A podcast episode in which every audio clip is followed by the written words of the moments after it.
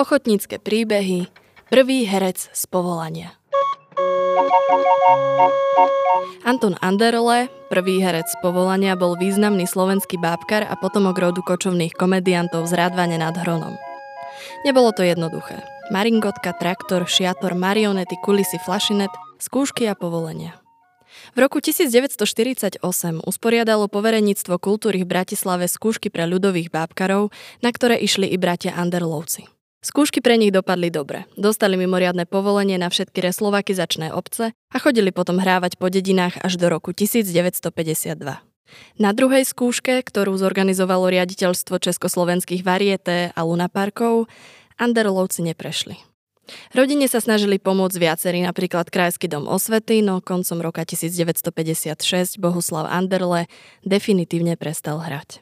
Bábky boli dlho uložené na povale rodinného domu a v roku 1969 sa dostali do pamätníka slovenskej literatúry Matice Slovenskej. Anton Anderle občas hrával s otcom a v roku 1972 zorganizoval vo svojom byte na bansko sídlisku prvé predstavenie pre svoju rodinu a pre susedov. Jeden z veľkých úspechov mal na scenickej žatve 87. Anton Anderle chcel pôvodne účastníkov scenickej žatvy len pozdraviť s tou istou hrou Falošný grov Belengardo od Prokopa Konopáska, s akou sa tu v roku 1970 predstavili a lúčili sa s divadlom jeho otec Bohuslav a strýko. Podľa tradícií som rodinu štafetu prebral ja. Vystupujem však ako amatér, člen Zväzu divadelných ochotníkov na Slovensku bábkarskej sekcie. Usilujem sa dať týmto predstaveniam pôvab incitného umenia a preto používam pôvodné bábky, dekorácie, osvetlenie aj muziku. Napísal do programového biltenu scenickej žatvy v roku 87. Anton Anderle odolal tlakom v období socializmu, keď bolo komedianské bábkové divadlo nežiaduce najmä preto, že bábkar bol vlastne súkromne podnikajúci živnostník.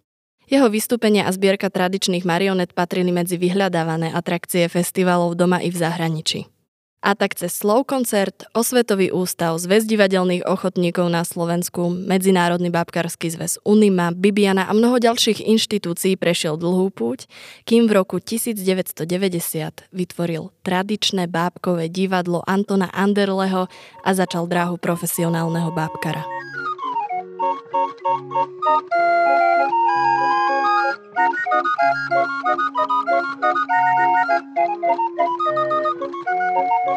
Počúvate podcast Národného osvetového centra Ochotnícke príbehy, ktorý sprevádza výstavu Divadlo väčších možností.